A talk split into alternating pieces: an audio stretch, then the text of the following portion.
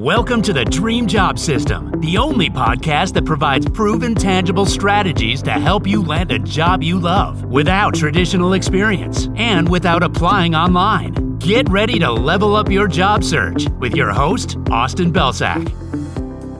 Hey everyone, welcome to another episode of the Dream Job System podcast. I'm your host, Austin Belcak, and in this episode, I'm going to share 10 pieces of career advice that I know now at the age of 31 that I wish I knew at the age of 18. And frankly, these are going to be applicable no matter where you are in your career. But I always think this is a fun prompt because we learn so much as we progress through our lives and our careers. And especially with that gap, you know, a little over 10 years, there are a lot of learnings jam packed in here. So I reflected on this recently. I wrote up a Twitter thread on it and I wanted to share those 10 pieces of advice with you in hopes that at least a couple of them resonate and may shift the way you're thinking about things and help you break through a barrier and all that good stuff. So, without further ado, let's dive in. The first piece of advice is that if the subjects you cover in school aren't exciting to you, find ways to get involved in things that are.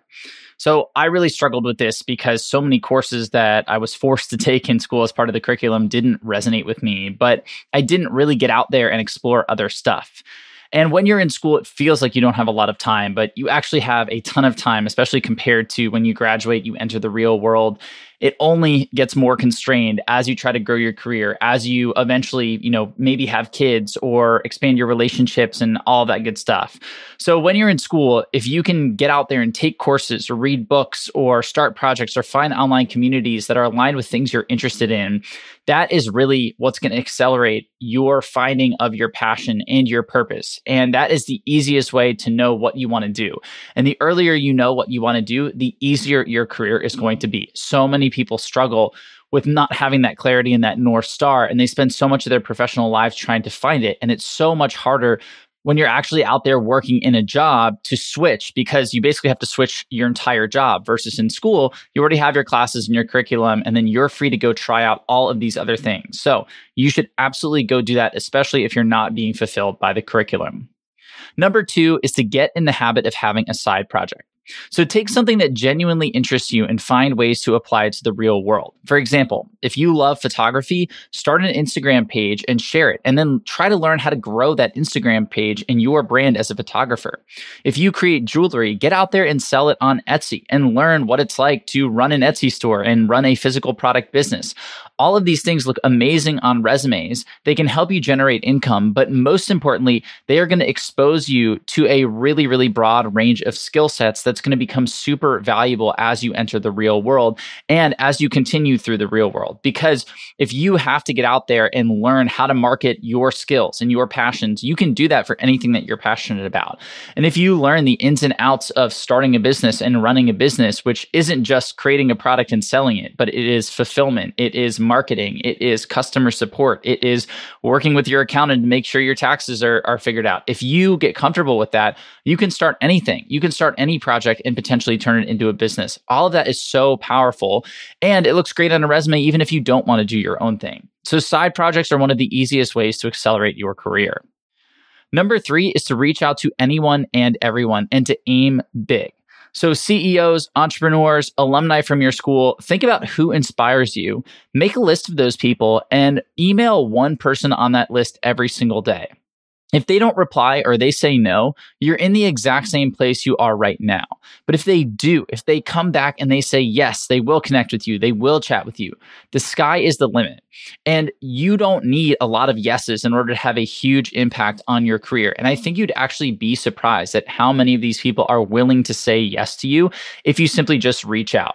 The only way to guarantee that none of these people will connect with you is by not reaching out in the first place. Number four is to understand that failure is a part of the process.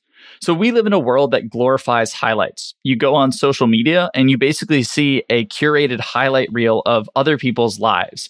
And the same is true when you go out there and you read articles. You know, you go to Forbes or you go to Medium or you go on any social platform and you read this content. It's all the wins. It's all the highlights. It's all the end results. And what you don't see is how many times these people have failed. And the truth is any successful person that you are looking up to, they have failed many, many, many, many many, many times before they eventually saw that success.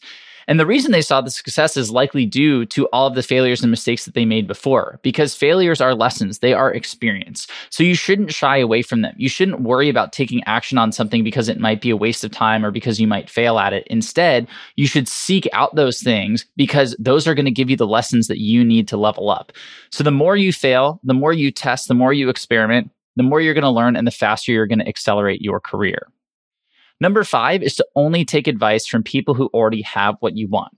So if you followed me for any period of time, you know that this is my favorite piece of advice. And it's so true because parents, friends, teachers, etc., they have your best interests at heart, but they typically won't understand your goals. And they also want to protect you. So the problem is when you want to do something, when you have an ambitious goal and you want to achieve something great, that's going to take risk. And your friends and your parents, they don't want to see you put in a risky place. They want you to be comfortable. They want you to be happy. And that creates a little bit of a disconnect or some friction because you want to achieve this thing because you know that thing will make you happy because you really want to chase it. You feel it deep inside. And parents, friends, etc., will say, well, is that really a good idea? Or is that the safest bet? Or is that actually really what you want to do? And that stops so many people from chasing their dreams. So you can take those people's advice. Of course, they are wonderful people, but you need to take it with a grain of salt. And you need to take it in addition to people who have already walked the path that you are trying to walk. So if you're trying to change careers, go find somebody else who is working at your target company who got there via a career change. If you want to start a specific type of business, go find somebody who started that specific type of business, hopefully somebody who came from a similar background. If you want to run a marathon in less than three hours, go find some people who are running marathons in under three hours and learn from them, connect with them, etc. I share this example to say that this applies to pretty much anything that you want to do in life. The folks who have gone out there and actually achieved the goal you are trying to achieve are going to be the best people to learn from, even if it requires a little bit of work to connect with them. Number six is the squeaky wheel gets the grease. If you need a job, you need to let people know that you're in the market. If you think you deserve a raise, you need to go ask your manager for that raise. If you want a promotion, you need to tell management that you want that promotion. Results definitely play a big role in success, but they're typically not enough on their own you need to be vocal and you need to advocate for what you want. I can't tell you how many people I've seen in my career, people that I've worked with, people that I've been friends with, who have been passed over for promotions or who haven't gotten raises that they deserve simply because they thought that if they kept their head down and they did the work, everything else would come. And that's simply not the case. It's the person who is the most vocal and who has the results and who has the experience. That's the person who's going to win out. So while you're putting your head down and doing that work and getting the results, you also need to pick your head up sometimes and you need to be vocal about what you want across the board in life because people can't help you if they don't know A, that you need help and B, what you need help with. So make sure that those things are clear to the people who can have that impact over the goals that you're trying to achieve. Number seven is that experience is worth more than money early on. The more experience that you get upfront in your career, the higher your earning potential down the road. So, the way that I like to view this is that you should optimize for learning in your 20s, you should optimize for salary in your 30s, and then you should optimize for assets in your 40s and beyond. And basically, what this trajectory allows you to do is spend your 20s getting out there and soaking up as much knowledge and experience as you possibly can. Because the more experience and knowledge that you have, the better idea you're going to have of where you want to go and what you're capable of doing. And the more likely you are to achieve those goals because you have those skill sets. And that's going to lead to a big, big jump in salary in your 30s. And the reason why it's more important to focus on this in your 30s is because typically when you have, you know, eight, nine, 10 years of experience under your belt, those are the roles that are going to pay you the most, the roles in your 30s. And you're going to be able to get a couple of different roles. Once you start to get at the very top of the ladder, which typically happens, you know, in your 40s, 50s, 60s, et cetera, you're not going to be changing jobs very frequently. And there isn't really anywhere else to go. You know, if you're a VP, the next level up is going to be the C level, right? And so that is a tough nut to crack. And there are certain circumstances that need to happen in order for that to be the case. And you're also not going to go switch into a new VP role every two years or whatever it is. That's just not the way it works. Whereas in your 30s, when you're climbing from potentially individual contributor to mid management to upper management to then an executive level position, you can make some really, really substantial salary gains.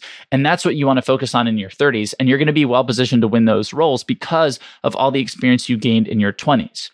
And then you're going to take all that money and then you're going to invest it in assets. So these are things that are going to make money for you effectively while you sleep, or at least in addition to your nine to five job. So you can invest in real estate, you can invest in the market, you can invest in building businesses, you can invest in businesses. And all these things are going to make you money without you having to invest a serious amount of time, or they're going to make you money because they allowed you to free yourself from the nine to five world and allowed you to go pursue your passion and do something else. All of those are amazing things. But if you really want to create financial security, you need more than one source of income.